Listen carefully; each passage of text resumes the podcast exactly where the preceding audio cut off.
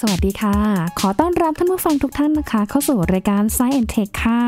วันนี้มาพูดคุยกันหน่อยเกี่ยวกับเรื่องของภารกิจการสำรวจอวกาศ โดยเฉพาะดาวอังคาร หลังจากที่ยานสำรวจภาคพื้นดินจู้หลงของจีนนะคะ จอดบนพื้นผิวของดาวได้สำเร็จนะคะ แต่ว่าวันนี้เดี๋ยวเราจะไปประมวลเนาะในเรื่องของภารกิจนี้ทั้งเบื้องหน้าเบื้องหลัง แล้วก็ในอนาคตเองเนี่ยนะคะ จะมีประโยชน์อย่างไรต่อมนุษยชาติด้วยนะคะ สักครู่เดียวกับ Science and Tech ค่ะ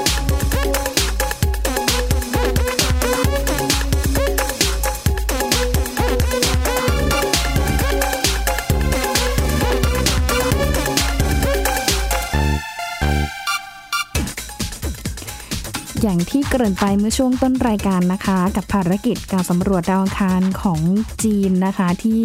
นับว่าเป็นอีกหนึ่งหมุดหมายสำคัญเลยค่ะ ในการเดินทางสำรวจอวกาศของจีนนะคะ หลังจากที่ยานอวกาศเทียนเบิ้ลหนึ่งเนาะก็ได้เดินทางถึงดาวอังคารเมื่อช่วงเดือนกุมภาพันธ์ที่ผ่านมานะคะ แล้วก็วันเสาร์ที่ 15 พฤษภาคมที่ผ่านมาเนี่ยนะคะตัวของเทียนเบิ้ลหนึ่งเองก็มีการปล่อยยาสำรวจจู้หลง เป็นยาสำรวจภาคพื้นดินนะคะ ลงจอดบนพื้นผิวของดาวอังคารได้สำเร็จ และก็ถือเป็นชาติที่ 2 รองจากอเมริกาด้วยนะคะ ที่ประสบความสำเร็จในการนำยานไปลงจอดบนพื้นผิวด้วยนะคะ ซึ่งเป้าหมายของภารกิจนี้ค่ะ ก็คือทำการโคจรลงจอดแล้วก็สำรวจพื้นผิวดาวด้วยนะคะ เดี๋ยววันนี้มาพูดคุยเพิ่มเติมนะคะ กับน้องเติ้ลนัทนนท์บรรณาธิการของ spaceth.co นะคะที่จะมาเล่าแล้วก็ประมวลภาพความสำเร็จของภารกิจนี้กันนะคะ อยู่ในสายกับเราแล้วนะคะ สวัสดีค่ะน้องเติ้ลสวัสดีครับพี่หญิงโอ้นะคะ ก็เป็นอีกหนึ่งภารกิจที่น่าจับตามองเหมือนกันนะคะสำหรับจีนเนาะช่วงหลังๆนี้ก็คือ โอ้จีนมีภารกิจในการสำรวจอวกาศหลายอย่างที่ค่อนข้างที่จะ โอ้เรียกได้ว่าทำให้หลาย ๆ คนเนี่ยฮือฮาเหมือนกัน โดยเฉพาะการส่งยานไปดาวอังคารนี่แหละนะคะ น้องต้นนะคะ ค่ะ ในช่วงวันที่ 15 พฤษภาคมที่ผ่านมาเองค่ะ หลังจากที่ยาสำรวจภาคพื้นดินจู้หลงจอดบนพื้นผิวดาวอังคารได้สำเร็จเนี่ยนะคะ ณ ตอนนั้นเองนะคะ ก็ทำให้หลายคนที่ติดตามเรื่องราวเกี่ยวกับอวกาศอย่างนี้ก็รู้สึกอะดีใจไปด้วยยินดีไปด้วย แล้วก็ได้ข่าวว่านาซาเอง โดยเฉพาะผู้บริหารนาซานะคะ ท่านก็มีการทวีตข้อความ แสดงความดีใจกับทางจีนด้วยเหมือนกันนะคะน้องเติ้ลวันนั้นเติ้ลได้นอนหรือเปล่าคะเห็นเติ้ลก็ตามข่าวนี้เหมือนกันนะคะ วันนั้นค่ะเป็นวันที่เอ่อเล่าเล่าความรู้สึกตัวเองให้ฟังก่อน วันนั้นค่ะเนี่ยเป็นวันที่ข่าวอวกาศเนี่ยค่อนค่ะข้างคือจะบอกว่าเป็นก้าวที่ยิ่งใหญ่ของจีนก็ใช่นะแต่ว่าจริงๆค่ะเราต้องยอมรับว่าข่าวที่ออกมาเนี่ยค่อนข้างเงียบอืมค่ะคือแม้กระทั่งฝั่งของจีนเองเนี่ยก็ไม่ได้ก็ไม่ได้มีการรายงานข่าวหรือว่าออกมาเฉลิมฉลองกันยิ่งใหญ่เหมือนกับ ตอนที่เอ่อสหรัฐอาหรับเอมิเรตส์ใช่ไหมครับ ตอนนั้นเนี่ยคือเขาเขาเล่นใหญ่กันมากเขาอืมฉายภาพขึ้นตึกเบิร์ชคาลิฟาอะไรกันนี้เลย แต่ว่าจีนเนี่ยเต้นมองว่ารอบนี้เนี่ยค่อนข้างเงียบอืไม่รู้เหมือนกันว่ามีนัยสำคัญอะไรหรือเปล่านะสำหรับภารกิจการลงจอดของตัวจู้หลงครั้งนี้ อืมค่ะ แต่ก็ เห็นว่ามีมีของฝั่งนาซาเองเนี่ยนะคะมีการทวิตข้อครับความด้วยโดยเฉพาะผู้บริหารทางเรื่องของอาหน่วยงานวิจัยทางวิทยาศาสตร์ของนาซาเองก็ก็ตามเหมือนกัน แล้วก็บอกว่าภารกิจเนี้ยเนี่ยก็น่าจะเป็นประโยชน์สำหรับมนุษยชาติ ในการ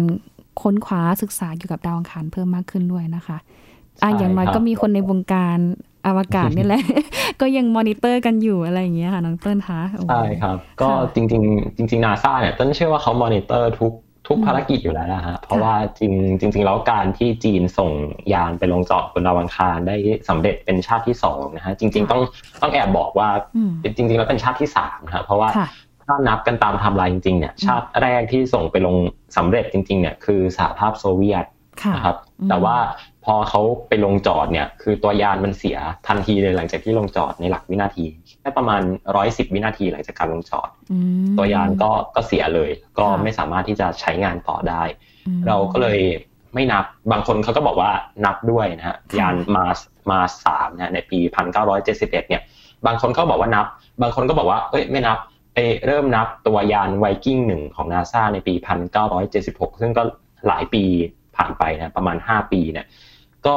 แล้วแต่ว่าว่าจะนับยังไงฮะดังอืมแต่ว่าอย่างอย่างไรก็ตามเนี่ยก็ปฏิเสธไม่ได้ว่าค่ะนาซาเองเนี่ยก็คือเป็นเรียกได้ว่าเป็นเทพเจ้าในการส่งยานไปลงจอดดาวอังคารมาโดยตลอดนะมีความสำเร็จเกิดขึ้นมากมายอืมล่าสุดก็คือตัวยาน Perseverance ใช่ไหมครับ แล้วก็ค่ะพอมาเป็นจีนเนี่ยค่ะพยายามลงจอดครั้งแรกแล้วก็ทำสำเร็จในครั้งแรกเนี่ยแน่นอนว่าอันนี้เป็นสิ่งที่นาซาเขาต้องจับตามองอยู่แล้วว่าเออจีนเนี่ยเทคโนโลยีมาถึงขั้นนี้แล้วนะครับค่ะ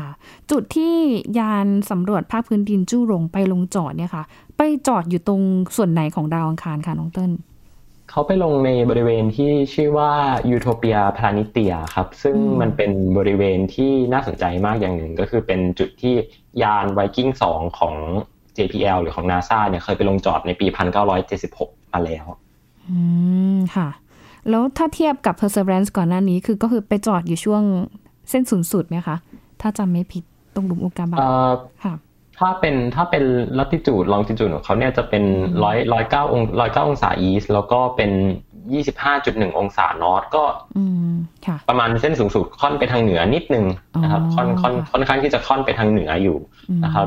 ก็ต้องเข้าใจว่าจุดที่จีนเขาเลือกเนี่ยเป็นจุดที่มันมันไม่ได้มี obstacle หรือไม่ได้มีอุปสรรคอะไรมากนะฮะเพราะว่าอย่างอย่างตัวที่ perseverance ไปลงจอดเนี่ยตัวนั้นเนี่ยมันมันมันค่อนข้างที่จะที่จะยากหน่อยเพราะมันจะมีหินอะไรกระจัดกระจายอยู่เต็มไปหมดนะฮะถ้าลงจอดพลาดผิดจุดเนี่ยอาจจะอาจจะ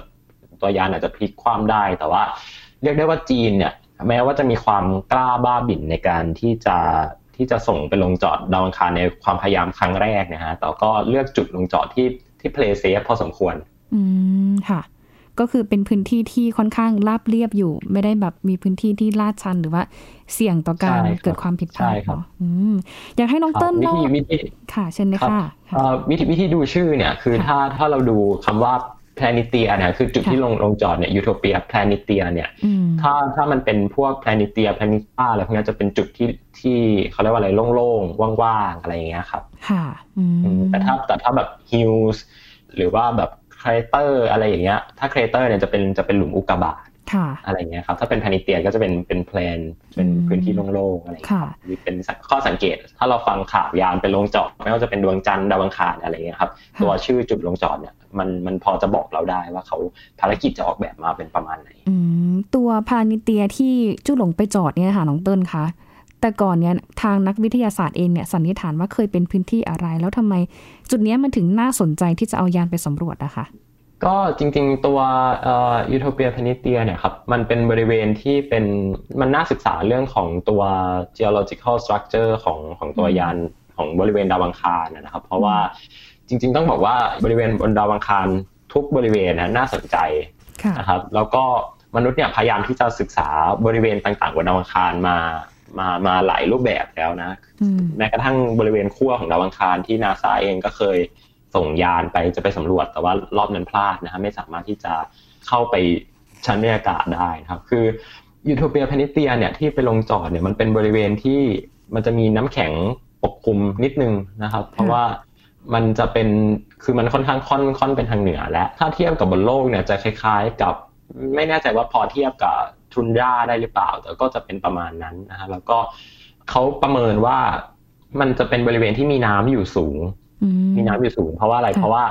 พอมันเป็นน้ำแข็งเนี่ยน้ำแข็งมันก็เป็นน้ำแข็งได้หลายรูปแบบใช่ไหมว่าจะเป็นเป็น water ice ไหมหรือว่าจะเป็นไอซ์จากเป็นไดไอซ์จากคาร์บอนไดออกไซด์ไหมอะไรเงี้ยครับนักวิทยาศาสตร์เนี่ยเขาประเมินกันว่า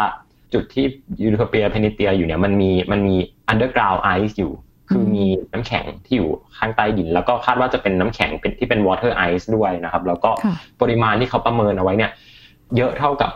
น้ำในทะเลสาบ Superior เลย Great Lakes เลยคือคือคือพอบอกว่าพอบอกว่าไปลงจอดจุดนี้เนี่ยค่อนข้างเดาไปได้อย่างค่อนข้างชัดเจนนะฮะว่าจีนเนี่ยมีความสนใจในเรื่องของการค้นพบที่ เกี่ยวกับน้ำบนดาวอังคารมากพอสมควร อืมค่ะ แสดงว่าจู้หลงเองต้องนำเทคโนโลยีที่ไม่ธรรมดาเนี่ยไปสำรวจแน่เลยนะคะ อยากให้น้องเติ้ลเล่าให้ฟังหน่อยค่ะว่าเทคโนโลยีที่น่าสนใจกับยานจู้หลงเนี่ยที่จะไปสำรวจภาคพื้นเดียวอังคารเนี่ยมีเทคโนโลยีอะไรบ้างอะคะครับก็จริงๆตัวยานที่ส่งไปเนี่ยครับเติ้ลรู้สึกว่าตัวอุปกรณ์ที่ติดไปกับยานเนี่ยเอ่อค่อนข้างที่จะอเนกประสงค์ อืมค่ะ พี่หญิงลองนึกภาพดูว่าพอมันเป็นการทดลองครั้งแรกนะเนี่ย มันมันจะยังไม่มีข้อมูลอะไรมากมายที่ที่ให้เราไปต่อยอดหรอก คืออาจจะสักภารกิจถัดไปจากนี้สักสองสามภารกิจเราจะได้เห็นการทดลองอะไรที่มันครีเอทีฟหรือว่า advance มากขึ้นนะอย่างเช่นนาซาเนี่ยที่เขาส่ง MOXIE ไปได้นะฮะที่เราคุยกัน week ก่อนหน้า หรือว่าส่งตัวเฮลิคอปเตอร์ Ingenuity เนี่ยไปไปได้ เพราะว่าเขามีข้อมูลอะไรบางอย่างแล้วแล้วเขารู้แล้วว่าเขาอยากที่จะศึกษาอะไรต่อ แต่ว่าตัวตัวยานของจีนเนี่ยพอมันไปลงครั้งแรกเนี่ยอุปกรณ์มันก็จะค่อนข้างที่จะ basic basic ที่ว่าเนี่ยคือ basic ว่าว่าเป็นอุปกรณ์ที่ปกติก็พบเห็นได้ทั่วไปในอวกาศครับแต่ว่าแน่นอนอยู่แล้วว่าเทคโนโลยีที่ใช้มันก็ advance นะครับไม่ว่าจะเป็นเรื่องของตัว multi spectral camera นะครับพูดภาษาบ้านๆเลยคือกล้องถ่ายรูปครับมีกล้องถ่ายรูปนะครับถ่ายรูปมา มีตัว detect เรื่องของลมสภาพอากาศ จากบนดาวอังคารนะครับ แล้วก็มีตัว magnetometer อันนี้ตัวนี้จะเอาไว้ตรวจดูพวกสนามแม่เหล็กอะไรครับ แล้วก็สามารถที่จะใช้เป็นพวกเข็มทิศอะไรเงี้ยได้ด้วย แล้วก็มีตัวเป็น subsurface radar antenna นะครับ ก็จะเป็นตัวเรดาร์ที่เอาไว้ตรวจว่าไอ้พื้นดินหรือชั้นดินชั้นหินอะไรพวกนี้เนี่ยมันมันมีองค์ประกอบอะไรบ้างนะครับ จะต้องมองว่ามันคล้ายๆกับ ตัวโรเวอร์ของ NASA ก่อนหน้านี้ก็คือตัว Spirit rover กับ Opportunity rover ตัวอุปกรณ์มันจะคล้ายๆกัน มันจะไม่มีอะไรที่ที่หวือหวามากเหมือนกับ Perseverance อันนี้ค่อนข้างแน่นอนอยู่แล้ว คือ Perseverance เนี่ยadvance มาก เจาะก็ได้ยิงเลเซอร์ก็ได้ทำอะไรก็ได้อะไรเงี้ยครับค่ะขน option ไปเต็มเลยนะคะ Perseverance แต่ก็ค่ะคือ Perseverance เนี่ยครับเขา เขามีเขามียานต้นแบบใช่ไหมก็คือยาน Curiosity ที่ส่งไปปี 2012 Curiosity เนี่ยเขาตั้งชื่อว่ามีชื่อที่เป็น official name มาชื่อว่า Mars Science Laboratory คือไอเดียของเขาคือยกแลบทดลองที่อยู่บนโลกเนี่ยไปไว้บนดาวอังคารเลยค่ะ อืมก็ก็ก็มองได้ว่าจริง ๆ การเอายกแลบ ไปไว้บนดาวอังคารเนี่ยน่าจะเป็นเป้าหมายถัดไปของจีนกัน เพราะว่าตัวยานเนี่ยมันออกแบบมาคล้ายๆ กับการทำเซอร์เวยอะไรแบบนี้ครับ ค่ะอืมแต่ว่าจูหลงก็คือไปนำร่องก่อนแหละแต่ว่าเทคโนโลยีอาจจะไม่ได้จัดเต็ม full option แบบ perseverance แต่ก็ถือว่ามีความ advanced ระดับหนึ่งพอสมควรด้วยนะคะ อย่างอย่างกล้องถ่ายรูปของจูหลงเองอะค่ะน้องเติ้ลจะพอบอกได้ไหมคะว่า สภาพพื้นที่แบบนี้เนี่ยเป็นอะไรได้บ้าง คือเขาเทคโนโลยีเขาเนี่ย advance ถึงขั้นบอกได้ไหมคะว่าแร่ธาตุที่จุดที่เขาไปสำรวจเนี่ยมันมีอะไรบ้าง หรือบอกได้ไหมว่าใต้พื้นเนี่ยนะคะ มันมีน้ำแข็งหรือไม่อะคะ่ะ ก็หลักการที่เขาใช้เนี่ยครับมันมันจะมีตัวที่เป็นสเปกตรัมหรือ spectrometer เนี่ยที่เราที่เราเรียนกันเรื่องของสเปกตรัมของธาตุเนี่ยครับคือเวลาที่เราดูเวลาที่เราดูภาพต่างๆเนี่ยที่เราเห็นเป็นที่เราเห็นเป็นสีเป็นอะไรเงี้ยคือมันมันเป็นเรื่องของสเปกตรัมของแสงใช่ไหมครับ แล้วก็ทีเนี้ย เราเรียนกันมาในระดับมัธยมกันแล้วแหละว่าว่าธาตุต่างๆเนี่ยเมื่อมันเผาไหม้เนี่ยมันจะมีสเปกตรัมที่แตกต่างกันนะครับดังนั้นหลักการทำงานของไออุปกรณ์พวกนี้เนี่ยคือการ Curiosity ของ NASA เนี่ยหรือว่า Perseverance เองก็ตามเนี่ยเขาจะใช้วิธียิงเลเซอร์ไปไปที่หิน แล้วก็เหมือนกับเหมือนกับเผาอะครับเผาเผาหินเพื่อให้มันมันไหม้พอมันไหม้มันก็จะเผยสเปกตรัมของธาตุออกมาอะไรนะครับ ก็มันมันจะชัดเจนขึ้น แต่ถามว่าถ้าอย่างยานของจีนเนี่ยมันไม่ได้เป็นตัวเลเซอร์ที่แบบเอาไว้ยิงปุ๊บปุ๊บปุ๊บเหมือนกับตัวตัว Curiosity แล้วก็ Perseverance เนี่ยบอกได้ไหม ก็จริง ๆก็คือบอกได้นะฮะจริง ๆ ต้องบอกว่ายานของจีนเนี่ยมันมีมันมีเลเซอร์เหมือนกัน แต่ว่าอาจจะไม่แรงเท่า อาจจะไม่แรงเท่าตัวของ Curiosity แล้วก็ Perseverance นะฮะจำไม่ได้ว่าเขาวัด energy กันเท่าไหร่แต่ว่าจีนเนี่ยมีเลเซอร์แต่ ไม่แรงมากนะเขาชื่อว่าชื่อว่า LIBS นะฮะ L I B S เนี่ยก็เป็นเลเซอร์สำหรับหลักการเดียวกันก็คือยิงยิงไปที่หิน แล้วก็ดูว่าสเปกตรัมที่กลับมาเนี่ยคืออะไรครับแล้วก็ดูเรื่องของสเปกตรัมอื่นๆด้วย infra หรืออินฟราเรดอะไรแบบนี้ก็พอจะบอกเราได้ อืมค่ะอะอย่างน้อยก็จะช่วยให้เราแบบเห็นภาพดาวอังคาร เก็บข้อมูลได้ชัดเจนมากยิ่งขึ้นกับจู้หลงนะคะ ข้อมูลของจู้หลงเองเนี่ยจะถูกส่งกลับมายังโลกเนี่ยสักประมาณช่วงไหนอะคะน้องเติ้ล จะทันทีไหมหรือว่าต้องรอสักพักหนึ่งเหมือน perseverance ค่ะตอบได้สองมุมค่ะมุมแรกก็คือปกติแล้วเนี่ย ข้อมูลทางทางยานอวกาศอะไรพวกนี้ครับก็เราต้องปล่อยให้ปล่อยให้น้องทำงานไปสักพักหนึ่งแล้วก็มันก็จะเริ่มมีข้อมูลทยอยกลับมา แล้วก็พอข้อมูลกลับมาเนี่ย ก็ไม่ได้แปลว่าเราจะสามารถรู้หรือว่าค้นพบอะไรได้เลย แล้วก็ต้องรอนักวิทยาศาสตร์เนี่ยเขา วิเคราะห์ข้อมูลนะครับ แล้วก็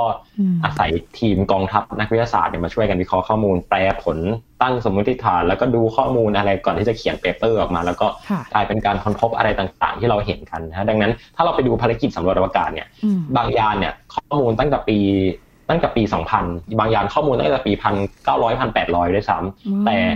งานวิทยาศาสตร์เนี่ยเพิ่งพับบิกออกมาไม่กี่ปีนี้ที่ผ่านมา เพราะว่ามันอาศัยการทำงานที่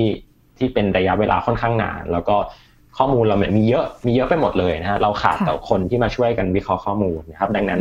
น้องๆที่ฟังพอดแคสต์นี้อยู่เนี่ยถ้าบอกว่าอยากเป็นนักวิทยาศาสตร์กลัวไม่มีงานทำเนี่ยน้องมีงานทำแน่นอน เพราะว่าข้อมูลข้อมูลเราเนี่ยมันเยอะมากครับเราแค่เราแค่ต้องการคนมาช่วยวิเคราะห์นะต้องการกองทัพมาช่วยวิเคราะห์ อันนี้คือตอบตอบอย่างแรก แต่ตอบอย่างที่สองเลยเนี่ยต้น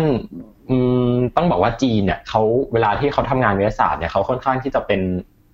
เป็นเรียกว่าไงมีโลกเป็นของตัวเองพอสมควรดังนั้นเราก็ไม่แน่ใจว่าจีนเนี่ยจะแชร์ข้อมูลทางด้านวิทยาศาสตร์ให้กับให้กับประชาคมโลกมากน้อยแค่ไหน ซึ่งถ้าถ้าเมื่อกี้เนี้ยเราไปดูที่ทวีตของผู้บริหารนาซาที่พี่หญิงพูดไปอะครับ ก็เขาจะพยายามเมนชั่นถึงถึงเรื่องของ ว่าแบบหวังว่าจะเกิดความร่วมมือมาพัฒนาวิทยาศาสตร์ และวิจัยเพื่อเป็นประโยชน์ให้กับโลกอะไรประมาณนี้ครับคือจริง ๆ คือเขาแซะนิดนึงว่าจีนเนี่ยทำงานวิทยาศาสตร์เนี่ยค่อนข้างที่จะเก็บไว้คนเดียวห่วงก็จะห่วงหน่อย ในทางกลับกันเนี่ยเวลาจีนไปดูงานที่อื่นเนี่ยอันนี้อันนี้คือต้นไม่ได้คิดเองครับคือมีนักวิทยาศาสตร์ที่ทำงานต่างประเทศเนี่ยเขาเล่ามาให้ฟังคือเวลาจีนไปเนี่ยจีนก็จะไปจดอย่างเดียวเลยฟังออกไม่ออกไม่รู้แหละจดไว้ก่อน แล้วพอแล้วก็พอพอมาดูทีนึงอ้าวจีนมีแบบนี้ซะแล้วอะไรอย่างเงี้ยครับ อ๋อกำลังจะถามมองต้นอยู่เหมือนกันว่าข้อมูลที่ได้จากจูหลง หรือว่าจากเทียนเวินหนึ่งเนี่ยจะสามารถนำมาแชร์ หรือว่าเอามาแลกเปลี่ยนกับ ชาติอื่น ๆ ที่เขาศึกษาด้านนี้อยู่หรือเปล่านะ ก็ได้คำตอบ แต่เห็นว่าตอนนี้เองจีนก็มีการสร้างกล้องโทรทัศน์วิทยุขนาดใหญ่ที่สุดในเอเชีย แล้วเขาก็เคลมได้ว่าเขามีเสาอากาศเส้นผ่านศูนย์กลาง 70 เมตร ที่นครเทียนจินทางตอนเหนือของจีน เพื่อทำหน้าที่รับข้อมูลจากภารกิจดาวอังคารโดยเฉพาะ อันนี้จะทำให้มันง่ายในการได้ข้อมูลเพิ่มขึ้นไหมคะน้องเติ้ล คือคือข้อมูลมันได้มันได้อยู่ครับพี่เพราะว่าคือจีนเองเนี่ยคือเขาก็ต้องการส่งยานไปดาวอังคารเนี่ยคือเขาก็ต้องมีอินฟราสตรักเจอร์เป็นของตัวเองในการที่จะในการที่จะรับข้อมูลอะไรพวกนี้ครับ แต่ว่าประเด็นสำคัญเนี่ยมันคือเรื่องของ political มากกว่า เรื่องทางการทูตมากกว่าว่าจีนเขาเขาจะแชร์ข้อมูลให้กับใคร หรืออย่างล่าสุดเนี่ยครับที่ที่มีข่าวว่าจีนกับรัสเซียเนี่ยจะร่วมมือในโครงการสำรวจ ดวงจันทร์ด้วยกันอะไรอย่างเงี้ยครับ แต่พอแต่พอรัสเซียไปบอกจีนว่าเฮ้ยยูต้องแบบสร้างสถานีอวกาศแบบนี้แบบนี้นะ เพื่อให้มันรองรับโมดูลของรัสเซียที่จะสามารถไปด็อกกันได้อะไรอย่างเงี้ยครับ ไปเชื่อมต่ออะไรกันได้เนี่ย จีนกลับไม่ทำเออสรุปคือจะช่วยกันจริงหรือเปล่า หรือว่าจะยังไงอันนี้อันนี้ก็ต้องก็ต้องรอดูต่อไปว่าการทูตโลกมันจะเดินหน้าไปในทางไหน แล้วก็แน่นอนว่าอวกาศเนี่ยมันมันกลายมาเป็นเครื่องมือสำหรับ ทำการทูตที่สำคัญมาก ๆ อย่างหนึ่งครับ แต่ว่าเมื่อกี้นั้นที่เราคุยกันที่พี่หญิงพูดชื่อของตัวจานรับสัญญาณวิทยุเนี่ยจานฟาสเนี่ยตัวนี้เนี่ยมันเป็นความร่วมมือที่ที่เป็นความร่วมมือนานาชาติตั้งแต่แรกอยู่แล้ว แล้วจีนเนี่ยเข้าไปร่วมนะครับในในโครงการดาราศาสตร์วิทยุเนี่ยคือกล้องโทรทัศน์วิทยุเนี่ยมันอยู่เดี่ยวๆเนี่ยมันทำงานวิจัยได้อาจจะไม่เยอะเท่าไหร่มันต้องมีเยอะๆทั่วโลกนะครับเพราะว่า เราใช้ระยะห่างของมันในการที่เป็นเป็นนัยสำคัญในการที่จะดูว่าสัญญาณที่มันมาจากต่างดาวหรือสัญญาณที่มาจากวัตถุต่างๆ บนท้องฟ้าเนี่ยมันมันมาในรูปแบบไหนความถี่เท่าไหร่อะไรเงี้ยครับเขาเรียกว่าหลักการของ interferometer ซึ่งจีนเนี่ยเขาก็ไปเรียกว่าไงดีเขาก็ไปจอยกับโครงการ collaboration นี้ แล้วก็เขาก็กลับมาทำทำจานของตัวเองที่ก็ก็กึ่งกึ่งข่มนิดนึงนะว่าโอ้ยประเทศยูทำจานได้อัน เล็กนิดเดียวอะไรครับอย่างของไทยเนี่ยของไทยคือที่ดอยสะเก็ดที่ต้นพาไปดูนะมีคลิปบน Space TH อยู่คือ อันนั้นอะของเราสร้างได้ 40 เมตรนะครับ แต่จีนเนี่ยเขาเขาเขาทำ500 เมตรก็คือใหญ่คือคือใหญ่มากอะไรเงี้ยครับ แล้วก็ตัวนี้เนี่ยถามว่าแชร์กับข้อมูลแชร์กับชาติพันธมิตรไหมตอนนี้ต้องต้องแชร์อยู่แล้ว เพราะว่ามันเกิดมาจากความร่วมมือนานาชาติอันนี้ครับ แต่ว่าตัวอย่างยานจู้หลงแล้วก็ภารกิจเทียนเวิร์นเนี่ยค่อนข้างที่จะจีนสร้างเองทำเอง มีโลกเป็นของตัวเองอะไรอย่างนี้เลยก็เลยก็เลยจะเป็นจุดที่แตกต่างกันระหว่าง space exploration หรือการสำรวจอวกาศกับ astronomy หรือว่าดาราศาสตร์นะคือดาราศาสตร์มันทำเดี่ยวๆไม่ได้อยู่แล้วไง มันต้องแบบว่าใช้ข้อมูลจากประเทศนู้นประเทศนี้มาช่วยกันประกอบอะไรเงี้ยครับ แต่ว่าพอมันเป็น space exploration เนี่ยมันปฏิเสธไม่ได้ว่ามันมีเรื่องของการทหารเข้ามาเกี่ยวข้องอะไรเงี้ยครับจรวดอะไรเงี้ยครับ ขีปนาวุธอะไรมันเป็นเทคโนโลยีแบบเดียวกับที่ใช้ในการทหาร ดังนั้นการทูตมันจะแรงกว่า แรงกว่าดาราศาสตร์ อ๋อ เข้าใจแล้วเออตั้งต้นมีแบบเออทำให้พี่หญิงแบบคิดเลยว่าเออเรื่องเกี่ยวเรื่องแบบลึกถึงขั้นในเรื่องของความมั่นคงได้อีกด้วยนะแต่ก็มองได้อีกสองทางแหละเนาะเพราะว่าอ่าอย่างจีนอย่างที่น้องเติ้ลบอกคือจีนบางทีเขาอาจจะเก็บข้อมูลเป็นของตัวเอง วิจัยเป็นของตัวเองเป็นงานของตัวเองไป แต่ว่าในเรื่องของการแชร์ หรือว่าการแลกเปลี่ยนข้อมูลเนี่ยขึ้นอยู่กับการทูตแต่ถ้ามองอีกด้านหนึ่งช่วงหลังเราจะเห็นได้ว่าจีนเองก็พยายามที่จะเป็นเหมือนผู้นำโลกด้านเทคโนโลยีทางอวกาศเหมือนกัน ก็ไม่แน่อาจจะได้รับข้อมูลจากจีนเพิ่มมากขึ้น หรือว่าจีนอาจจะมีการแชร์ข้อมูลเพิ่มมากขึ้นเหมือนกัน เพราะว่าอย่างอย่างพี่หญิงเองก็พยายามตามสื่อของจีนเนี่ยก็เห็นได้ว่าจีนเนี่ยเริ่มมีการลงข้อมูลแล้วแหละจากการสำรวจทางอวกาศต่างๆเนี่ยก็เริ่มทยอยลงมา เยอะพอสมควรเหมือนกันจากที่ก่อนหน้านี้เราก็ไม่ค่อยได้เห็นเรื่องของข้อมูลทางดาราศาสตร์จากจีนเท่าไหร่นักส่วนใหญ่ก็จะได้มาจากทางนาซาทางอีซ่ามากกว่าใช่ไหมคะ แต่ว่าช่วงหลังก็เห็นว่าจีนเริ่มมีการลงข้อมูลแบบนี้เพิ่มมากขึ้นด้วยนะคะ ใช่ครับ แล้วก็ที่ที่ต้นอยากอยากชวนผู้ฟังตั้งข้อสังเกตเลยคือ ตอนนี้เนี่ยจีนเขามาทำสื่อในในในบ้านเราด้วยนะฮะคือคือตัวซินหัวเนี่ยมันจะมีซินหัวที่แบบเป็นภาษาไทยนะครับแล้วก็จะ ตรงกับที่พี่หญิงพูดเมื่อกี้นี้เลย ว่าจีนเขาพยายามที่จะเป็นผู้นำโลกในด้านของเทคโนโลยีมากขึ้น ถ้าเราไปดูหรือไปกดไลค์เพจของซีนหัวไว้เนี่ยเราจะเห็นว่าข่าวแต่ละอย่างที่เขาเลือกมาลงเนี่ยเป็นข่าวด้านเทคโนโลยีทั้งนั้นเลยดังว่าอันนี้ก็เป็นเป็นหนึ่งในท่าทีที่น่าจับตามองของจีนว่าพยายามเข้ามามีบทบาทจริง ๆ ไม่ได้ไม่ได้แค่เรารู้สึกแต่ว่าเขาทำอย่างนั้นจริงๆทำจนเรารู้สึกว่าเออจีนเนี่ยคือแบบเป็นเจ้าเทคโนโลยีจริง ๆ แต่คือก็อ่านข้อมูลไว้แหละเรียนรู้ไว้เพื่อให้เราเหมือนรู้เท่าทันก้าวทันด้วยอะนะคะอืมเนาะพี่หญิงขออนุญาตย้อนถามไปที่ดาวอังคารนิดนึงค่ะน้องเติ้ลเรื่องของน้ำหรือว่าน้ำแข็งบนดาวอังคาร สงสัยเหมือนกันว่า ถ้าองค์ประกอบของน้ำบนดาวอังคารเนี่ยเขาจะคล้ายกับโลกของเราไหมคะเขาจะเป็น H2O เหมือนโลกของเราไหมคะ หรือว่าเขามีส่วนประกอบของธาตุหรือว่าทางเคมีอื่น ๆ แตกต่างจากโลกเราด้วยอะค่ะก็จริงๆการที่น้ำการที่ ของเหลวเนี่ยมันจะกลายมาเป็นของแข็งเนี่ยอันนี้เราเราเราเรียนกันมาแล้วในชั้นมัธยมใช่ไหมครับว่าธาตุหรือว่าก๊าซหรือว่าสารประกอบแต่ละชนิดกันเนี่ยมันจะมีจุดเยือกแข็งที่ต่างกันนะครับ ก็เลยเป็นเหตุผลว่าทำไมทำไมเราเอาของเอาน้ำแต่ละอย่างไปแช่ตู้เย็นอะไรเงี้ยมันมันแข็งไม่เท่ากันบางอันแข็งก่อนแข็งหลังนะครับ น้ำหวานน้ำหวานอาจจะแข็งช้าหน่อยน้ำเปล่าแข็งเร็วอะไรเงี้ยครับ ก็การเกิดขึ้นของน้ำแข็งเนี่ย อะไรก็ตามที่ถ้าเป็นถ้ามีความหนาแน่น แล้วก็อุณหภูมิที่เหมาะสมมันจะกลายเป็นน้ำแข็ง ทีนี้คิดย้อนกลับกันว่า เออ แล้วน้ำแข็งที่อยู่บนดาวอังคารเนี่ยมันเป็นมันเป็นธาตุหรือว่าเป็นสารประกอบใดได้บ้าง อันนี้บอกได้เลยว่ามันค่อนข้างที่จะหลากหลายนะครับ เหมือนอย่างบนโลกเราเนี่ย เราก็พบเจอกับของแข็งหรือว่าน้ำที่ที่ไม่ใช่น้ำแบบ H2O นะครับที่เป็นของแข็งได้ได้ได้อยู่เยอะเหมือนกันหนึ่งในนั้นก็คือตัวที่เรา ซื้อไอติมมาแล้วเขาจะแถมมาก็คือตัวตัว dry ice นะครับที่เป็นจริงๆ แล้วมันเป็นคาร์บอนไดออกไซด์ถ้าเราไปสูด dry ice เนี่ยเราจะรู้สึกเหมือนกินโค้กนะแต่ไม่แนะนำให้ไปสูดเล่นนะคือลองครั้งเดียวพอเราเราเราจะรู้สึกแบบมันซ่าๆเหมือนกับเราเรากินโค้กกินเป๊ปซี่อะไรเงี้ยครับเพราะว่ามันคือคาร์บอนไดออกไซด์ก็บนดาวอังคารเนี่ยมันก็มีตัวน้ำแข็งที่เป็น dry ice อย่างเงี้ยเยอะ อยู่เหมือนกัน เพราะว่าอย่างที่ข้อมูลนาซาเขาบอกมาว่าบนดาวอังคารเนี่ยมันมันมีคาร์บอนไดออกไซด์เยอะมันไม่ค่อยมีออกซิเจน เราก็เลยต้องส่งไอตัว MOXIE ครับไปไปสังเคราะห์ออกซิเจนนะทีนี้ถามว่าเอาแล้วน้ำที่เป็น H2O เนี่ยมันมีหรือเปล่า ก็ในวิทยาศาสตร์ค่อนข้างที่จะค่อนข้างที่จะเชื่อนะฮะแล้วก็มีทฤษฎีหลายตัวที่ยืนยันว่าเออมันมีจริงๆนะฮะน้ำที่เป็น H2O บนดาวอังคารเนี่ย แต่ว่ามันน่าจะอยู่บน น่าจะอยู่ในรูปแบบของของแข็งหมดแล้ว ก็คือเป็นเป็นไอซ์นะคือเขาจะเรียกว่าเป็น water ice นะครับถ้าถ้าเราไปอ่านข่าวต่างประเทศเนี่ยเวลาพูดถึงไอซ์เนี่ยเขาจะพูดถึงไอซ์อย่างอื่นก็ได้ แต่ว่าถ้าถ้าพูดถึง H2O ที่เป็นน้ำแข็งเนี่ยเขาจะเรียกว่า water ice แล้วก็ก่อนหน้านี้เนี่ยครับยานของ NASA เองเนี่ยก็มีมีการค้นพบหลักฐานของการเกิดน้ำไม่ว่าจะเป็นการเห็นร่องน้ำอะไรเงี้ยครับหรือว่าการการวิเคราะห์องค์ประกอบวิเคราะห์ ตัวทั้ง bio ทั้งทาง physical chemical อะไรทั้งเนี้ยเขาวิเคราะห์หมดเลย แล้วก็ข้อมูลค่อนข้างที่จะเทไปว่าเออมันมีน้ำที่เป็นที่เป็น water อยู่บนดาวอังคารจริงๆ ที่เป็น H2O ครับก็ขึ้นอยู่กับว่า ใครหลักฐานใครเนี่ยมันจะมันจะยืนยันได้ได้ได้ชัดเจนกว่าและฟันธงซึ่งซึ่งในหลักวิทยาศาสตร์เนี่ยเขาจะมีการก่อนที่เขาจะ confirm อะไรได้เนี่ยเขาจะต้องมีข้อมูลเยอะๆใช่ไหมครับก็ตอนนี้เป็นช่วงแข่งกันเก็บข้อมูล แต่คือเรามีเรามี clue อยู่แล้วว่า ว่าแบบอ๋อโอเค มันน่าจะมีน้ำอยู่ แต่ทีเนี้ยใครมีข้อมูลเยอะกว่า ใครสามารถที่จะ confirm ได้เร็วกว่าคนนั้นชนะ อืม ค่ะ อืม เข้าใจแล้วคำว่า water ice นะคะครับแต่ว่าก่อนหน้านี้พี่หญิงเคยถามอาจารย์สลันเนาะว่า แล้วไอ้ส่วนประกอบของน้ำอย่างเงี้ยไอ้ความเค็มของน้ำที่เป็นน้ำแข็งบนดาวอังคารกับโลกของเราเนี่ย มันเหมือนกันไหมมันเค็มเหมือนกันไหม มันมีแร่ธาตุตัวหนึ่งใช่ไหมคะน้องเติ้ลพี่ไม่แน่ใจว่าเรียกว่าเป็นแมกนีเซียมแมกนีเซียมซัลเฟตหรือเปล่า ตัวนี้หรือเปล่าคะ อืม ค่ะ ใช่ครับ ก็มันอาจจะไม่ได้เป็นเขาเรียกว่ามันอาจจะไม่ได้เป็นน้ำแบบน้ำบริสุทธิ์ขนาดนั้นนะฮะคือจริงๆน้ำบนโลกเราเนี่ยมันก็ไม่ได้บริสุทธิ์ที่น้ำมันบริสุทธิ์เพราะเราไปเราไปใส่เครื่องกรองน้ำกันคือคือหรือว่าอย่างแบบแม้กระทั่งน้ำประปาอะไรครับ คือให้เราไปกินน้ำแบบตามลำคูลำคลองเงี้ยเราก็คงไม่ทำกัน คือ